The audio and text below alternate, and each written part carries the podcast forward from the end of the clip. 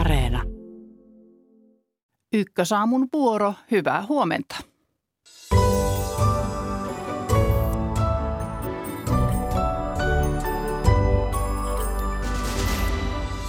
Hinnat nousee, pysyvätkö palkat perässä niin, että rahat riittävät arjen pyörittämiseen? Entä kestääkö valtion talous, kun korot ovat nousussa ja verojakin halutaan laskea? Minkälainen vyön kiristys on edessä, siitä ensin. Palaako Trump valtaan? Yhdysvalloissa syynätään tänään ex-presidentin roolia kongressin valtauksessa. Siitä kuulemme Puolenmaissa. Ruotsin kuningas ja Suomen presidentti puolisoineen juhlivat tänään Ahvenanmaan 100-vuotista itsehallintoa, juhlista ja ahvenanmaalaisten toiveista Manner-Suomen päättäjille kuulemme tunnin jälkipuoliskolla. Italiassa tavoitellaan 9 euron vähimmäistuntipalkkaa ja syytetään Venäjää valeuutisista. Lehtikatsaus Roomasta vielä ennen 9. Minä olen Marja Alakokko. Tervetuloa Ykkösaamun seuraan.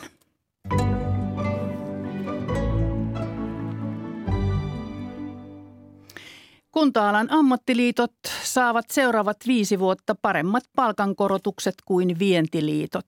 Hinnat ja korot nousevat myös ja veronalennuksistakin on puhetta. Mitä tästä seuraa niin yksityisten ihmisten kuin valtion taloudelle? Siitä ovat nyt keskustelemassa Veronmaksajat ry:n toimitusjohtaja Teemu Lehtinen. Tervetuloa. Kiitos.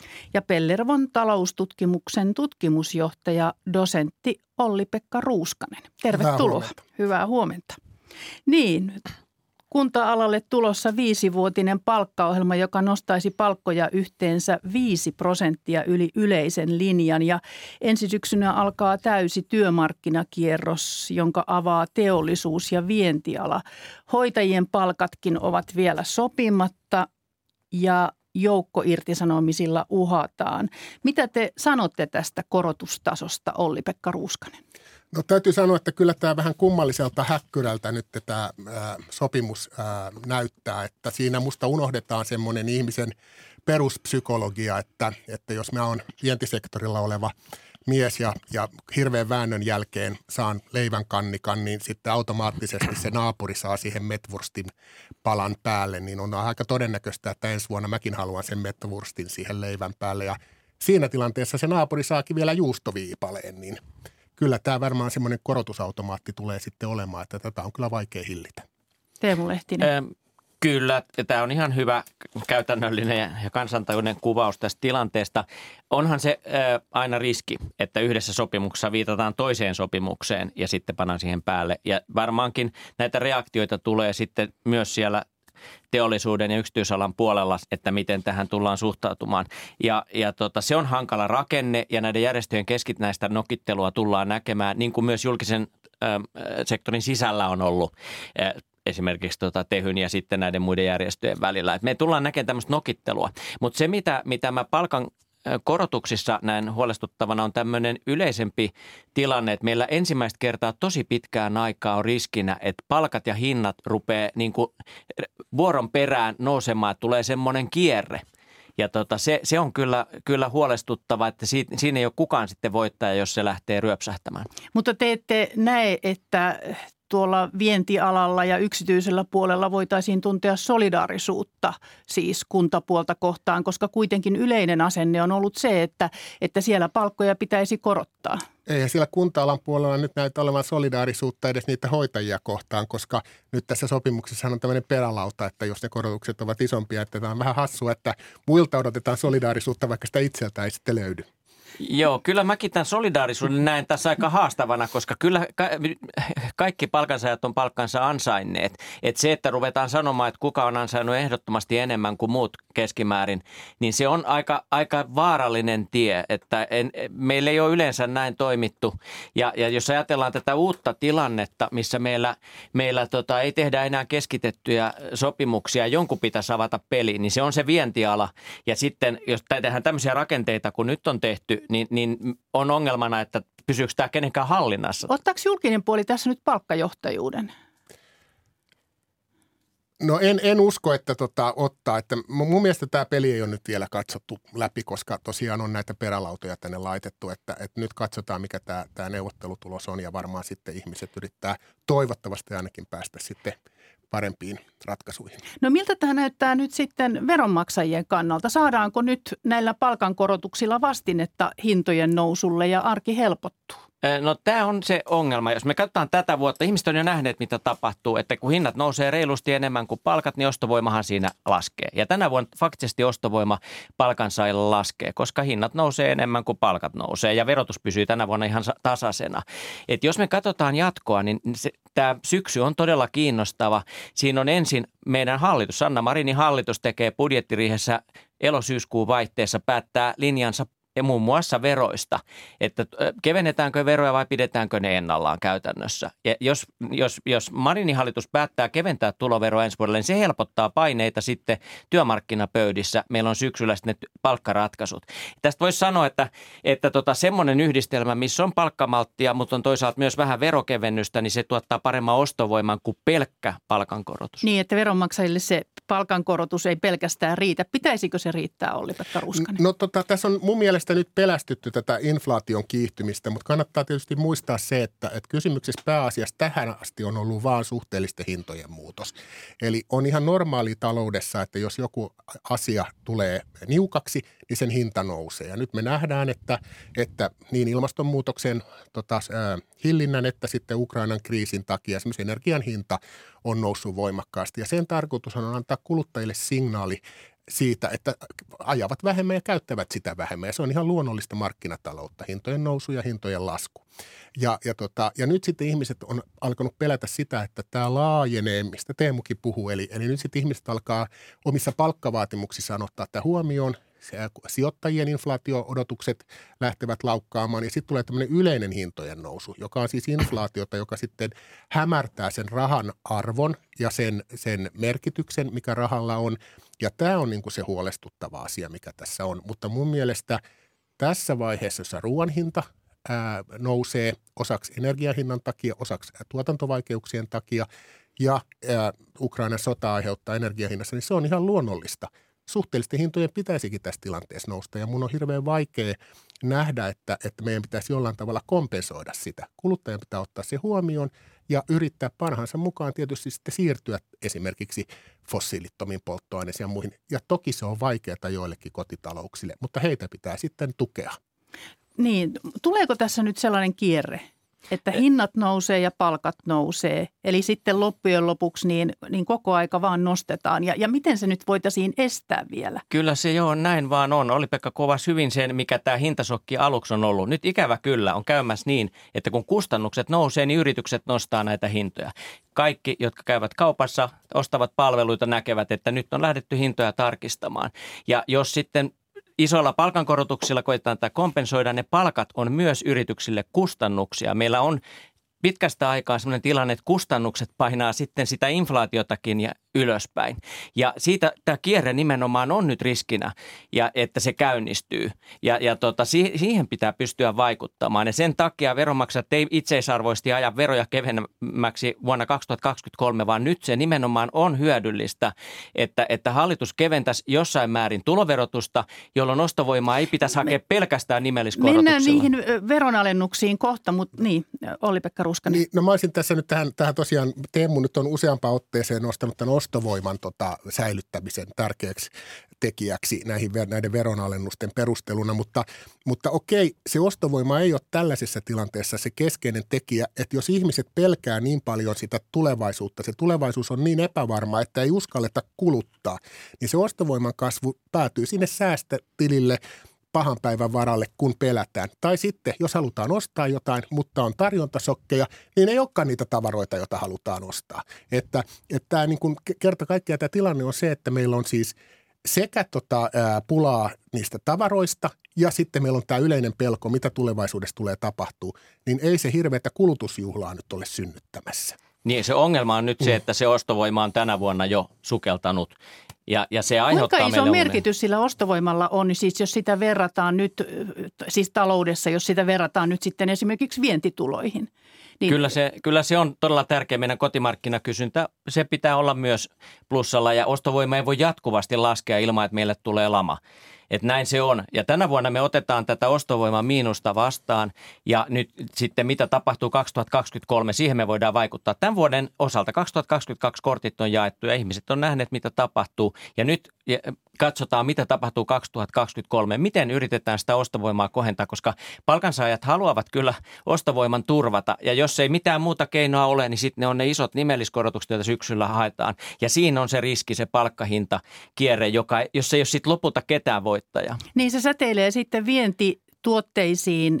Ja siihen meillä ei ilmeisesti ole varaa, Olli-Pekka Ruuskanen. No joo, siis nyt tässä kannattaa myös tietysti, että minkälaisesta inflaatiosta puhutaan, että perinteisesti on jaoteltu niin kuin kysyntäinflaatioon ja sitten tarjontainflaatioon. Ja tässä nyt Teemu viittaa erityisesti kustannusten nousuun tietysti niin kuin tarjontainflaation vaikutukset, mutta sitten on tosiaan tämä kysyntäinflaatio, että esimerkiksi ei ole niin se kuluttajat haluakin tuotteita, joita on hyvin vähän markkinoilla, he nostaa hintaa, tai tuotteet, tai myyjä pystyy nostamaan hintaa ja sitä kautta niin, niin inflaatio kiihtyy.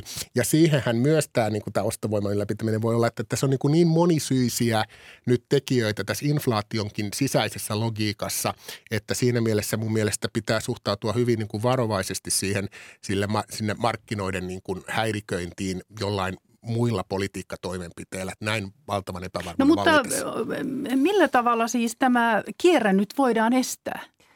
Siis tämä palkkojen nousu ja hintojen nousu sen jälkeen ja taas uusi palkkojen nousu. No tämähän on se visuinen kysymys, mitä taloustieteilijät on niin kuin kautta historian pohtineet ja valitettavasti se usein tarkoittaa sitä, että korkoja täytyy nostaa ja talous pitää jollain tavalla niin kuin ajaa tietynlaiseen taantumaan, jotta sitten nämä palkankorotusvaatimukset työttömyyden kasvun myötä alenee. Mutta se on siis tätä vanhan ajan talouspolitiikkaa. Nyt on tietysti uusi aika. Niin. No se on totta. Meillä on uusi aika nimenomaan siinä suhteessa, että korothan tulee meille annettuna. Ei Suomi yksin päätä korkoja. Ja kansalaisten korotkin on nousussa. Tämä 12 kuukauden euribori on tosi yleinen viitekorko. Se on nyt jo plussalla 0,5%. Ihan käytännössä se tarkoittaa tavallisella asuntovelalliselta, kun tulee se vuosittainen koron tarkistus, niin nyt tulee sitten sen marginaalin päälle vähän sen lisää. Ja en mä halua sitä niin kuin liikaa siitä huolestusta synnyttää. Ei ne korot kuitenkaan katosta läpi tule menemään, mutta korkojen nousukin kyllä aiheuttaa kuluja ihmisille. No, meillä on usein aika tuommoinen yksipuolinen näkemys siitä, mikä se tavallinen keskimääräinen suomalainen niin kuin kotitalous on. Että meillä on hyvin erilaisia kotitalouksia, osa on velallisia, mutta meillä on hyvin paljon ihmisiä, joilla ei esimerkiksi yhtä asuntolainaa, omistavat täysin oman asuntonsa, on sijoitusvarallisuutta ja muuta. Ja silloin esimerkiksi koron nousuhan on sellaisille henkilöille on paljon säästöjä, niin pelkästään hyvä asia, koska korkotulot nousee. Aivan, siis kaikkien ei tarvitse kiristää vyötä, mutta ne, joiden tarvitsee, joilla on ne pienimmät tulot, niin heille se, että miten valtio toimii, on tässä tietenkin oleellista ja myös se, että kuinka valtion velka muuttuu. Ja sehän on nyt kasvanut aivan hurjasti jo ennen koronaa ja nyt koronan aikana ja nyt sodan aikana. 136 miljardia tämän vuoden lopussa. Ja nyt kun EKP tänään ilmeisesti ennakoi korkojen nousua, niin se tulee vielä kuormittamaan valtion taloutta. Niin minkälainen näkymä tämä on näiden heikoimpien ihmisten osalta, joiden turvasta valtion pitäisi erityisesti huolehtia? Jos nyt ajatellaan näitä kaikkein pienituloisimpia, niin kyllä sitten ne sosiaaliset tulonsiirrot on siinä tärkeitä. Ja jos meillä on talous kunnossa, niin sitten riittää rahaa sosiaaliturvaan. Ja indeksithän tulee heitä vastaan. Että jos ajatellaan kansaneläkeindeksiä, siihen tehdään ylimääräinen tai aikaistettu korotuskin. Että hintojen nousu korvataan indeksien kautta ja työeläkkeensä saa myös. Mutta meillä on nyt jo tuolla ruokajonoissa entistä enemmän ihmisiä. Siellä on myös ihan työssäkäyviä ihmisiä. Ja tässä se työssäkäyvät on mun mielestä se asia, mistä nyt pitää puhua. Eli palkansaajat laajasti nyt syksyllä, kun tässä se työmarkkinakierros tulee. Ja jotta ei joudu tavalliset palkansaajat ahdinkoon, niin heidän ostovoimansa täytyy siinä mielessä huolehtia. Ja siinä vaaditaan ei pelkästään työmarkkinaratkaisuja, vaan myös hallituksen toimia. Nyt tämä verotus. Niin, kuinka paljon verotusta pitäisi alentaa ja mitä verotusta, Teemu Lehtinen? Jos sitä alennetaan tuntuvasti, niin se on esimerkiksi prosenttiyksikön alennus ansiotulojen verotukseen. Se maksaa miljardin vuodessa. Kevennys voi olla... Siis kaikille. Kyllä, se pitäisi kauttalinnan tehdä, jotta me saadaan siihen työmarkkinaratkaisuunkin sitten tavallaan edistetään sitä kaikkien osalta.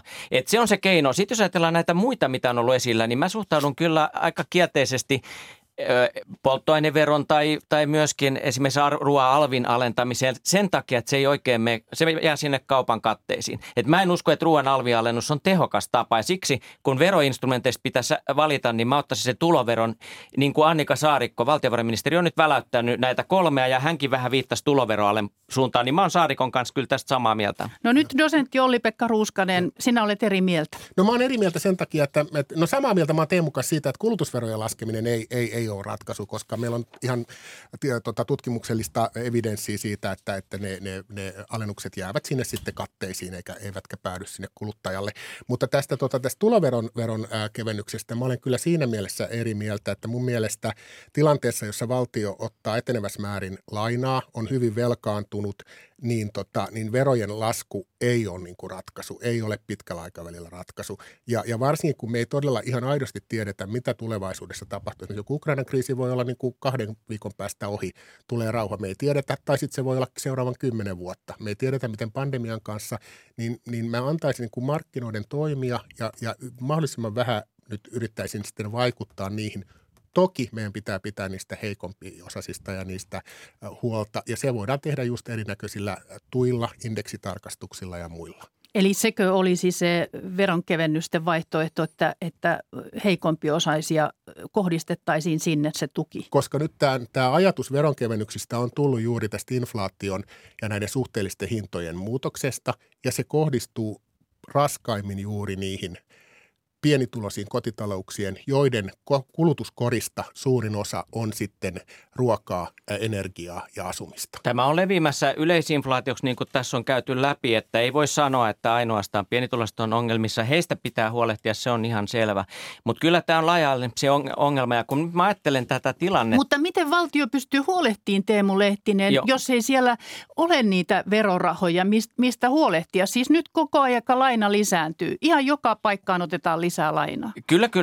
Verovaroja tarvitaan ja tällä vaalikaudella veroja on miljardilla kiristetty eikä ole kevennetty. Et jos ajatellaan, mitä tämä vaalikausi on tehty, niin menojahan on jatkuvasti kasvatettu, veroaleja tehty. Nyt on viimeinen vuosi 2023 käsillä tällä vaalikaudella, että mä oon siitä eri mieltä kyllä Olli-Pekan kanssa, että nyt pitäisi vaan odotella ja katsoa, koska nyt nimenomaan hallituksen pitää reagoida. Meillä on suhdanne kääntymässä, taantuma käsillä ja jos joskus, niin finanssipolitiikalla pitää toimia nyt, että ei voi panna käsiä pystyyn ja sanoa, että antaa nyt mennä ja katsotaan, vaan 2023 pitää tehdä talouspoliittisia ratkaisuja. Ne avaimet on kuitenkin kotitalouksien käsissä.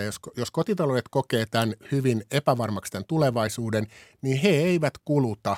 He säästävät ja sitten on vielä tämä tarjontavaikeus, niin sillä tavalla on hyvin vaikea niin kun näillä politiikkatoimenpiteillä vaikuttaa niihin kotitalouksien käyttäytymiseen.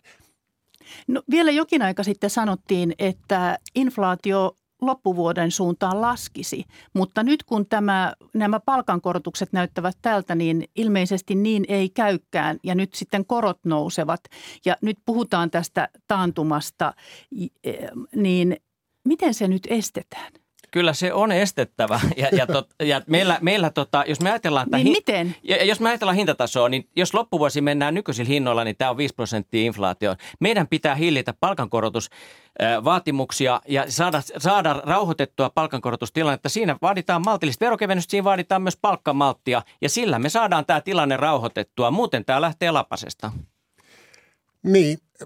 Meidän on hyvin vaikea tätä tilannetta rauhoittaa, että jos me ihan rehellisiä ollaan. Että nyt pitää vaan katsoa, että mitä tässä tulee tapahtua. Kenelläkään ei ole avaimia tulevaisuuteen. Se on hyvin hämärän peitossa. Kyllä tämä on mahdollista rauhoittaa ja se vaatii aktiivista politiikkatoimia. Minkälaista ohjeistusta hallitukselle tästä pöydästä lähtee? Teemu Lehtinen ensin lyhyesti ja sitten Olli-Pekka Ruuskanen. Budjettiriiheen menot pidetään nyt vaihteeksi kurissa ja tiukka katto menoihin. Tehdään ne indeksitarkistukset, jotka kuuluu ja muuten pidetään menot kurissa ja tehdään maltillinen verokevennys tukemaan syksyn palkkaratkaisuja, niin me saadaan tästä ihan hyvä palkkamalttia ja veromalttia. Siinä tarvitaan ensin hallituksen budjettilinjaus ja sen jälkeen työmarkkinoilta rauhallinen ratkaisu. Olli-Pekka Ruuskanen. Mun mielestä ei kosiskella äänestäjiä turhaa, vaan kyllä ymmärretään, että äänestäjätkin tajuaa tämän talouden ja velkaantumisen merkityksen. eli ei veronalennuksia. Ei, vaan toisella tavalla kompensaatiota. Näin sanoi siis dosentti Olli-Pekka Ruuskanen, Pellervon taloustutkimuksen tutkimusjohtaja, ja sitä edeltävä kommentti oli Veronmaksajien toimitusjohtajan Teemu Lehtisen. Mukavaa päivää, ja nähtäväksi jää sitten, että onko siellä syksyllä palkkamalttia vai mitä siellä on. Kiitos. Kiitos.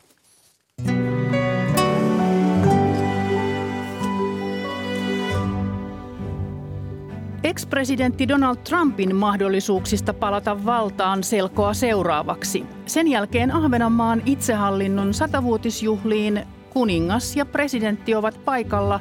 Myös ministerivieraita toivotaan lisää. Italiassa harkitaan mielenterveysavustuksen tarjoamista kansalaisille. Lehtikatsaus Roomasta vielä ennen 9.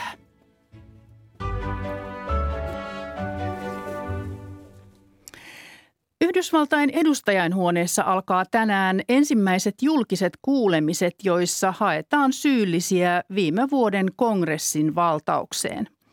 Kuulemiset televisioidaan suorana miljooniin koteihin parhaaseen katseluaikaan, ja niistä odotetaan yksityiskohtaista tietoa muun muassa entisen presidentti Trumpin mahdollisesta osallisuudesta valtauksen suunnitteluun ja yrityksiin estää perustuslaillinen vallanvaihto. Washingtonissa on toimittaja Juri von Bonsdorff. Tervehdys sinne. No terve, terve. Mistä näissä kuulemisissa on kyse?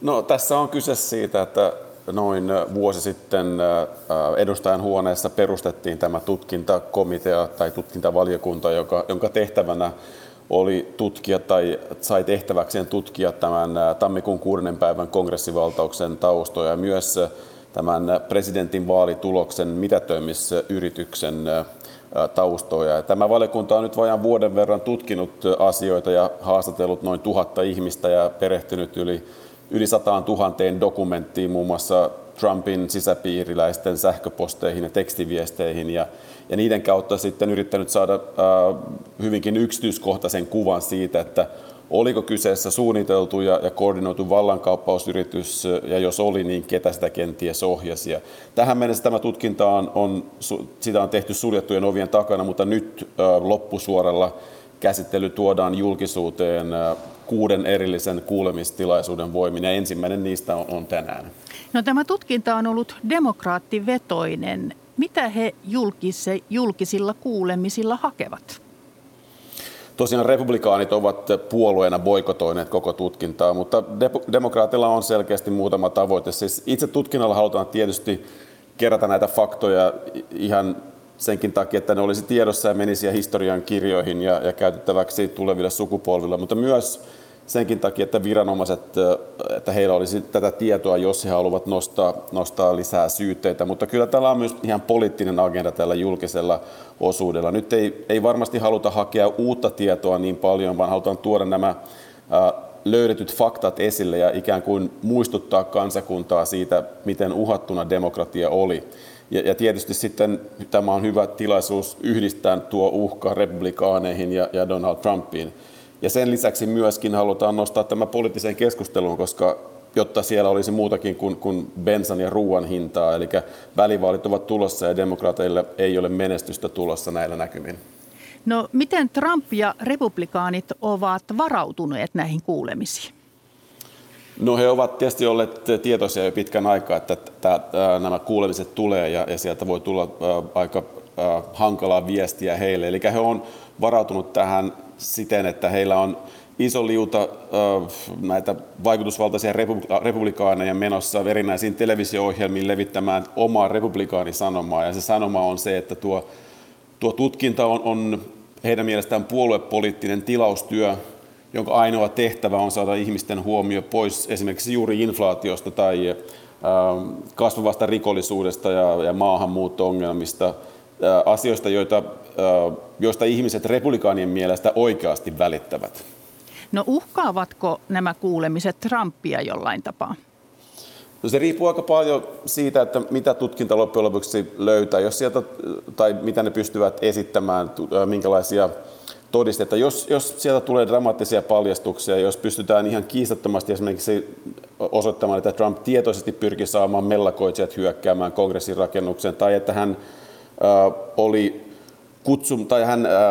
tietoisesti vältti tai viivytteli heidän poiskutsumisessaan sieltä, vaikka omat neuvonantajat vetosivat häneen monen tunnin ajan, niin kyllähän silloin esimerkiksi todennäköisyys kasvaa, että häntä vastaan esimerkiksi nostetaan syyte, ja silloin tietysti poliittinen tulevaisuus tulee uhatuksi. Mutta jos näitä todistetta ei tule, niin hänen asemaansa ei todennäköisesti horju kovinkaan vakavasti. No, mikä on Trumpin asema republikaanipuolueessa nyt, ja miltä se näyttää tulevia presidentinvaaleja ajatellen? No, se on vaikea kysymys itse asiassa. Hänhän on todella paljon poissa siis julkisuudesta, tehnyt muutamia tämmöisiä kampanjoja vaalitilaisuuden tapaisia ralleja, niin hänen tilanne on ehkä vähän epävakaa. Siis kyllähän hän on edelleen suuri vaikuttaja ja voimahahmo puolueessa, siitä ei ole epäilystäkään, ja ehkä jopa todennäköisin presidenttiehdokas, mutta tässä kevään aikana hänellä on kyllä kuitenkin tullut muutama selkeä poliittinen tappio näissä republikaanien esivaaleissa, joten sanoisin, että hänen asemansa on vahva, mutta ei ehkä niin absoluuttinen kuin hänen valtansa on ollut aikaisemmin. Kiitos näistä tiedoista, Juri von Bonsdorff, sinne Washingtoniin, ja varmasti sieltä sitten kuuluu, mitä sieltä tänään myöhemmin, että minkälaista asiaa sieltä nyt sitten Trumpin kohdalta tulee. Kiitoksia ja hyvää päivää sinne Washingtoniin. Kiitos.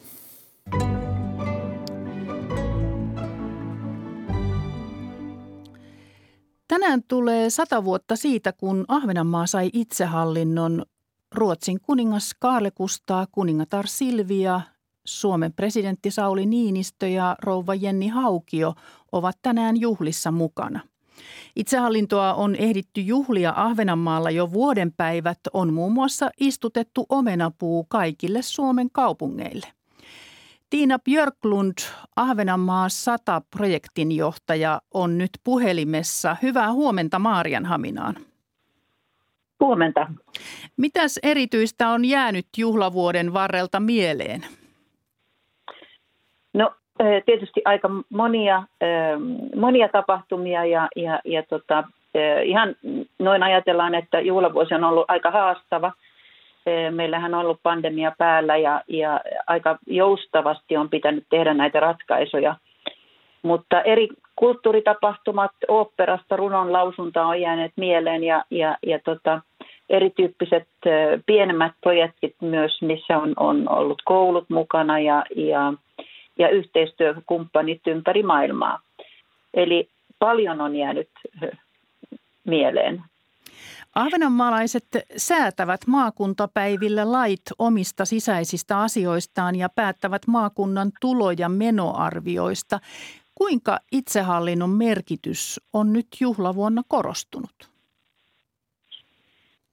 No, se on korostunut melkoisesti. Meillähän on ollut tavoitteena myös lisätä tunnettuutta ja lisätä tunnettuutta myös niin kuin Ahvenanmaan sisällä. Täällä on paljon tänne muuttaneita ja tietoisuus itsehallinnon tärkeydestä ja sit sisällöstä niin on tietysti ollut tärkeä tavoite tänä vuonna.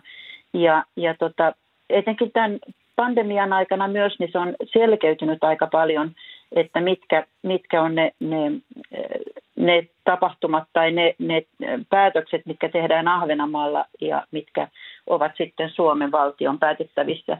Mutta tietoisuus on lisääntynyt paljon ja me ollaan satsattu aika paljon nuorisoon, kouluihin ja sitä kautta lisätty tietoisuutta.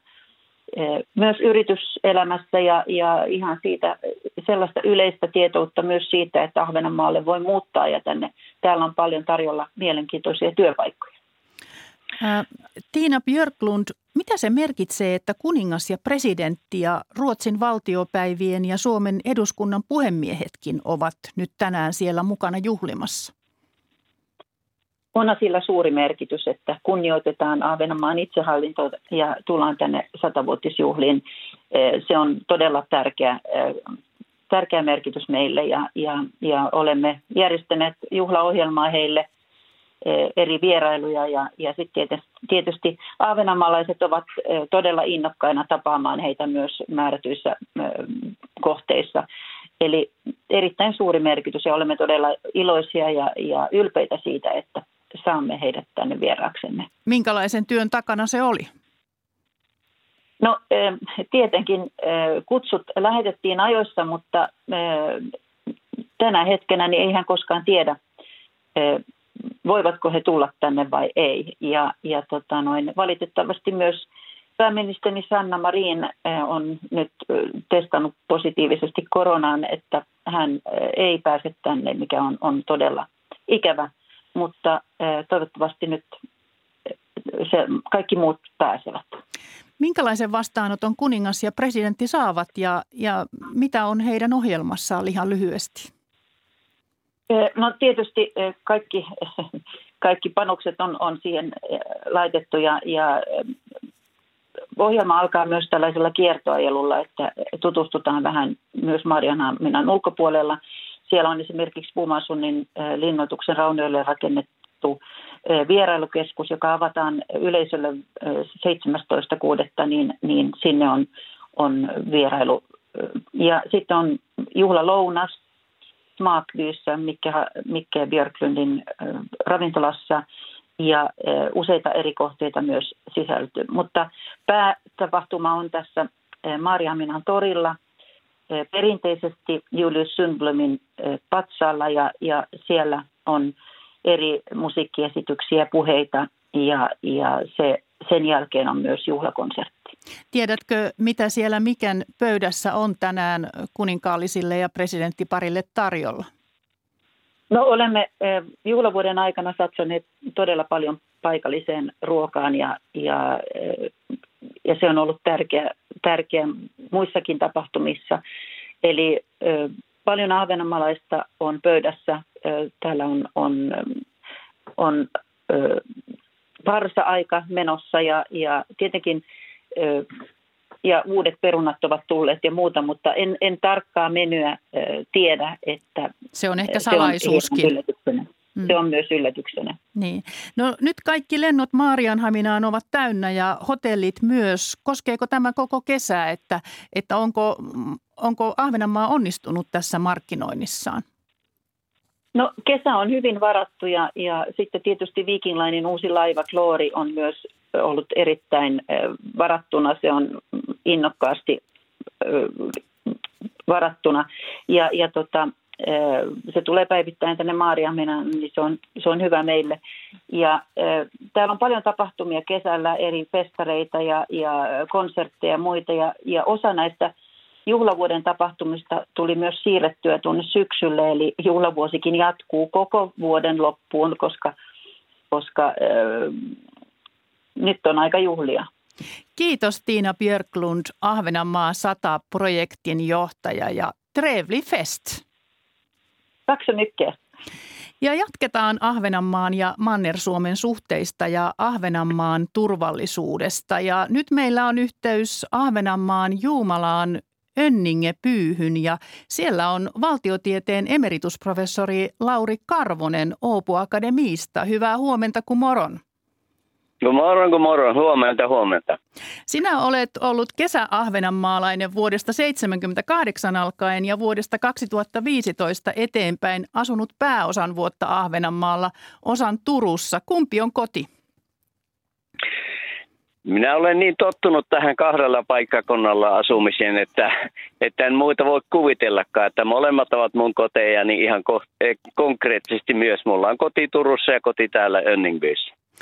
No siellä on nyt vuosi juhlittu itsehallintoa ja juhlat näyttää jatkuvan tämän vuoden loppuun ainakin, niin kuinka tärkeää tämä on ollut Ahvenanmaan menestykselle, että siellä on itsehallinto, että itse päätetään asioista? Ahvenanmaahan on Suomen vauraimpia, parhaiten menestyviä alueita, joilla on hyvin toimiva lähidemokratia, väestöllä hyvää itsetuntoa. Ei tätä voi selittää millään muulla kuin Ahvenanmaan erityisasemalla ja nimenomaan sen itsehallinnolla. No välillä siellä on toivottu kuitenkin vielä enemmän itsenäisyyttä esimerkiksi päätösten suhteen. Mikäs tilanne nyt on? Niin, päätösvaltaahan on vuosien saatossa siirretty enemmän ja enemmän tänne Ahvenanmaan itsehallinnon piiriin, ja se on ollut myönteinen kehitys, ja siihen panostetaan edelleenkin. Itsehallintolain uudistaminen on ollut meneillään kauan, mutta se ei ole vielä valmis, ja sitä kyllä ahvenanmaalaiset toivovat hyvin hartaasti.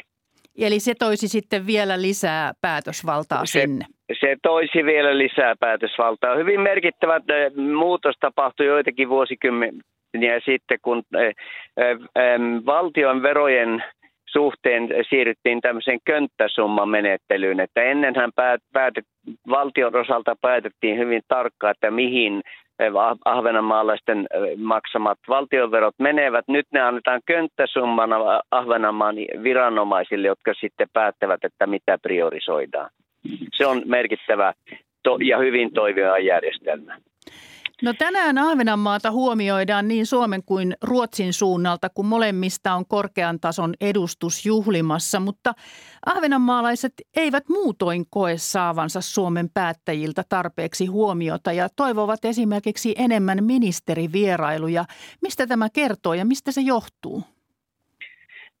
Kyllä se kertoo siitä, että Ahvenanmaan erityisasemaa ei vielä edes ministeritasolla välttämättä tarpeeksi hyvin tunneta, ja tapahtuu tämmöisiä kömmähdyksiä, että saatetaan esimerkiksi lähettää lakiehdotus Ahvenanmaalle lausuntoa varten, ja se saattaa tulla suomeksi, vaikka nimenomaan on itsehallintolaissa määrätty kaikki tämmöinen virallinen kirjeenvaihto, sen pitää tapahtua ruotsiksi. Että tarvitaan enemmän tietoisuutta siitä, että Ahvenanmaalla on erityisasema ja että Ahvenanmaa todellakin on täysin ruotsinkielinen alue. No nyt on toivottu, että ministerit vierailisivat edes kerran virkakaudellaan Ahvenanmaalla, ja ainakin nyt näyttää siltä, että Suomessa hallituksella on tavoite, että näitä toiveita toteutettaisiin.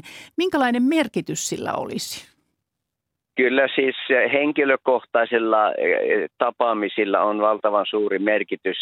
Asiat konkretisoituvat, kun nähdään, miten elämä ja hallinto toimii täällä Ahvenanmaalla. Ja jos ministerit käyvät täällä, niin silloin Ahvenanmaa tulee niin kuin todelliseksi heidän silmissään. Ja sillä on varmasti käytännössä suuri merkitys.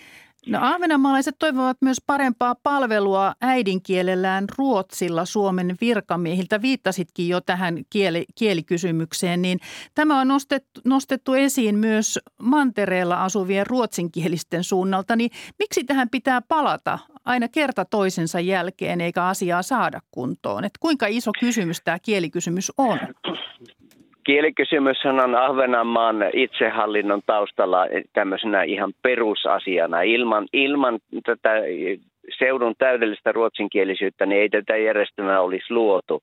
Ja kyllä se pitää nyt vaan tajuta Suomen mantereella, että Suomessa on Ahvenanmaan lisäksi muitakin erittäin ruotsinkielisiä alueita, joissa elämä toimii ruotsiksi, ja sen takia myöskin julkisten palvelujen tulee toimia ruotsiksi. Ongelmana on ehkä se, että valtionhallinnon puitteissa ei ole haluttu tehdä tämmöisiä erityisjärjestelyjä, joilla ruotsinkielen asema hoidettaisiin. Ja kyllä ne jossakin määrin ovat välttämättömiä. Ministeriön sisälle tarvitaan vastuuhenkilöitä, ehkä yksikköjä, jotka hoitavat näitä ruotsinkielisiä kysymyksiä. Puhutaan sitten lopuksi vielä puolustuksesta. Ahvenanmaan turvallisuudesta on puhuttu paljon viime vuosina. Venäjän hyökkäys Ukrainaan ja Suomen ja Ruotsin NATO-hakemus ovat vielä lisänneet pohdintoja. Miltä näyttää, pysyykö Ahvenanmaa demilitarisoituna alueena, eli että siellä ei ole sotilaita eikä aseita jatkossakaan ja että Suomi sitä tarvittaessa puolustaa? Vai onko tähän tulossa muutoksia, valtiotieteen emeritusprofessori Lauri Karvonen? Jos veikata pitää, niin sanon, että systeemi tulee jäämään entiselleen. Nyt on niin paljon muutoksia tapahtumassa Suomen turvallisuuspoliittisessa kentässä, että en usko, että tähän lähdetään puuttumaan. Se on toiminut hyvin ja kyllä mä uskon, että se pystytään järjestämään tämän demilitarisaation pohjalta myös jatkossa. Ahvenanmaan entinen kansanedustaja Elisabeth Naukler nosti eilen Helsingin Sanomien vieraskynäpalstalla keskusteluun Ahvenanmaan neutralisoinnin, josta sovittiin Kansainliiton välityksellä Genevessä 1921. Neuvostoliitto ei tosin ollut mukana eikä Venäjäkään ole tunnustanut neutralisointia. Neutralisointi tarkoittaa, että Ahvenanmaata ei saa käyttää sotimiseen edes sodan sytyttyä.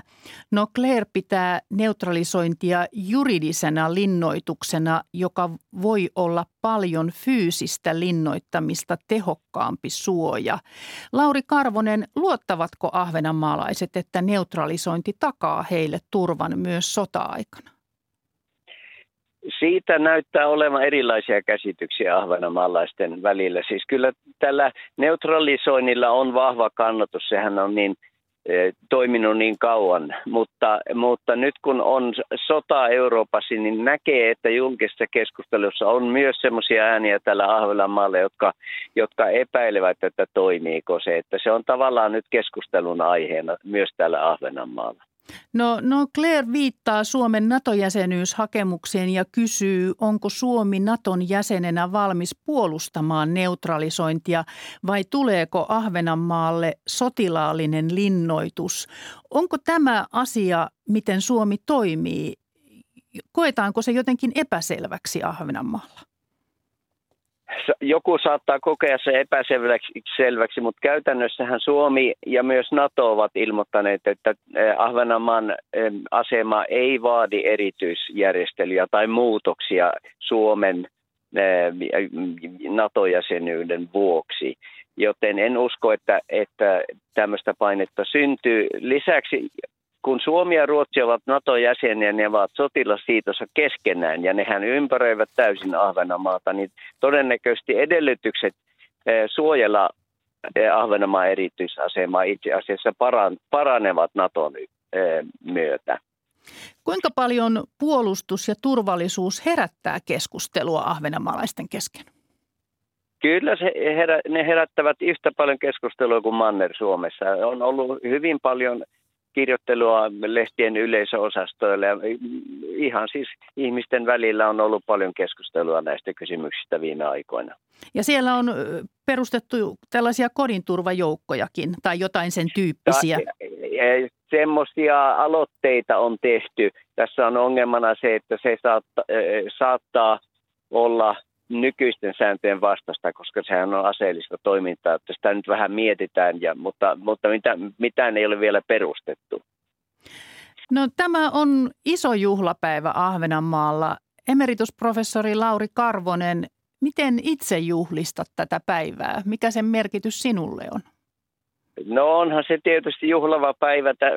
Lähden tästä ensimmäiseksi pistämään lipun salkoon. Meille on nyt määrätty 4 päivän liputus ja se komistaa nyt seutua aika paljon. Tuli lehden mukana ison liite, jossa on erilaisia tapahtumia, näyttelyjä ja niin poispäin. Lähden valitsemaan sieltä itselleni sopivia ja myös seuraamaan tätä päivää koskevaa uutisointia. Kiitos emeritusprofessori Lauri Karvonen ja oikein hienoa juhlapäivää ja tätä koko loppuvuotta, joka ilmeisesti sitten menee juhlien merkeissä. Juuri näin, kiitos paljon. Italialainen media uutisoi tällä viikolla Venäjän valeuutisten leviämisestä maan mediassa, vähimmäispalkkalaista sekä kansalaisille tarjottavasta mielenterveysavustuksesta. Ulkomaanlehtikatsauksen Roomasta toimittaa Jenna Vehviläinen. Italialaiset päivälehdet ovat tällä viikolla uutisoineet laajasti maassa esitetyistä syytöksistä, joiden mukaan Venäjä levittää italialaisissa tiedotusvälineissä valeuutisia koskien Ukrainan sotaa. Myös Yle kertoi viime sunnuntaina, että Italian parlamentin komitea tutkii, ovatko maan televisiossa esiintyneet venäjämieliset kommentaattorit jopa Kremlin palkkalistoilla. Venäjän valtiollista propagandaa levittävien joukossa on lehden mukaan journalisteja, sosiaalisen median vaikuttajia, professoreja sekä jopa italialaisia poliitikkoja. Lehti nimesi heitä ja julkaisi myös heidän kuvansa. Parlamentin turvallisuuselin kiirehti heti alkuviikosta kiistämään julkaistut tiedot ja sanoi, ettei ole tehnyt näistä ihmisistä tutkintaa. Parlamentin tutkinta on edelleen kesken. Päivälehti Il Fatto Quotidiano kritisoi ankarasti Corriere della Seran päätöstä julkaista tällainen lista. Lehden toimittaja kutsuu uutisointitapaa epäeettiseksi noitavainoksi, joka vahingoittaa parlamentin tutkintaa. Myös lehden haastattelema filosofi ja kommentaattori Massimo Cacciari sanoo, että hänestä on ennen kuulumatonta julkaista taustoja kertomatta kuvallinen lista ihmisistä, joiden väitetään olevan Venäjän leivissä. Päivälehti La Repubblica puolestaan kertoo, että Venäjän suurlähettiläänä Italiassa toimiva Sergei Razov ei hyväksy syytöksiä Venäjän maksetusta propagandasta Italiassa. Lehden mukaan Venäjän suurlähetystö on julkaissut sivullaan raportin, jossa väitetään Italiassa olevan käynnissä Venäjän vastainen kampanja. La Repubblica on haastatellut myös parlamentin turvallisuuselimen puheenjohtajaa, senaattori Adolfo Ursoa. Hän sanoo haastattelussa, että Venäjän propagandakone on toiminut Italiassa ainakin vuosikymmenen. Urso kertoo lisäksi, että samat sosiaalisen median toimijat, jotka koronapandemian aikana levittivät valheellista tietoa länsimaisten koronarokotteiden tehottomuudesta venäläiseen Sputnik-rokotteeseen verrattuna, levittävät nyt Venäjän valheellisia väitteitä Ukrainan sodasta. Il Post-verkkolehti puolestaan uutisoi Euroopan unionin vähimmäispalkkaa koskevasta direktiivistä, josta Euroopan neuvosto ja parlamentti pääsivät sopuun maanantai-iltana. Suomen ja Italian kaltaisille maille, joissa minimipalkkalainsäädäntöä ei ole voimassa, vaan palkat sovitaan työehtosopimuksissa, EU-direktiivi ei välttämättä edellytä vähimmäispalkan käyttöönottoa. Italiassa direktiivi on kuitenkin nostanut kansallisen minimipalkkalainsäädännön taas ajankohtaiseksi, kertoo lehti. Asia on edennyt parlamentin käsittelyyn viime vuosina useita kertoja, mutta se on aina torpattu.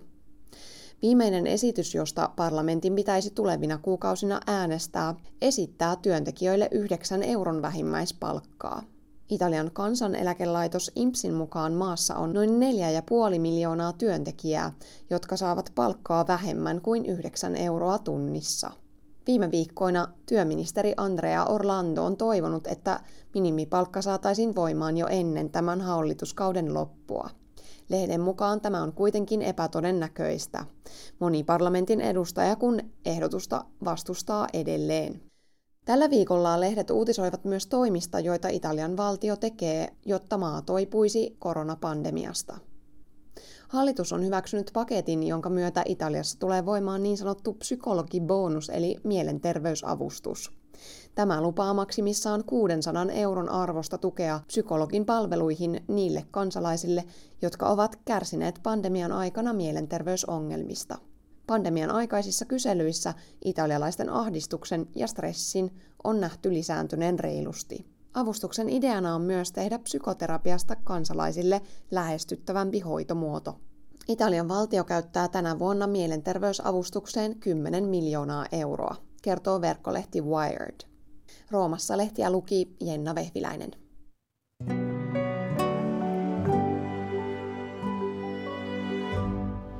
Ja tämä Ykkösaamun lähetys on loppumetreillä ja tätä ovat kanssani tehneet Tarja Oinonen ja Jukka Vanninen, tuottajana Hanna Juuti ja äänitarkkailijana Marko Vierikko. Yle Radio 1 kuuluttaja on nyt täällä seurannani Joni Timonen, hyvää huomenta. Huomenta, huomenta. Mitäs mielenkiintoista on luvassa? No, kiinnostavia kohtaamisia tänään Yle Radio 1 aamupäivässä. Kello 11 tulevaisuuden musiikin historiassa säveltäjä Eero Hämeenniemi puhuu soittajan ja kuulijan välisestä vuorovaikutuksesta. Tämä hyvä ohjelmasarja on uusinta jo vuodelta 2007, mutta edelleen ajankohtainen. Siinä käydään musiikin nykyisyyttä, historiaa ja tulevaa läpi. Eikö kaikki historia tule aina uudestaan ja uudestaan? Nyt on hyvä kuunnella sitten, miten se silloin pyöri asiat musiikin saralla. Mutta myös teatterista on puhetta kello 10.40, kun ammattilaiset asialla ohjelmassa kohtaavat kahden sukupolven näyttelijät, nimittäin Chike Owen ja Mari Rantasila puhuvat ammattinsa tulevaisuudesta ja nykypäivästä ja muutospaineista sielläkin. Ja myös 10 eurooppalaisten nuorten tulevaisuudesta on kysymys tällä kertaa Pohjois-Irlannissa. Siellä eletään uusia aikoja, kun tasavaltalaispuolue Sinn Féin sai ensimmäistä kertaa suuren vaalivoiton. Kiitos Joni Timonen näistä. Nautitaan ja nautitaan myös kesästä. Kiitoksia seurasta ja mukavaa päivää.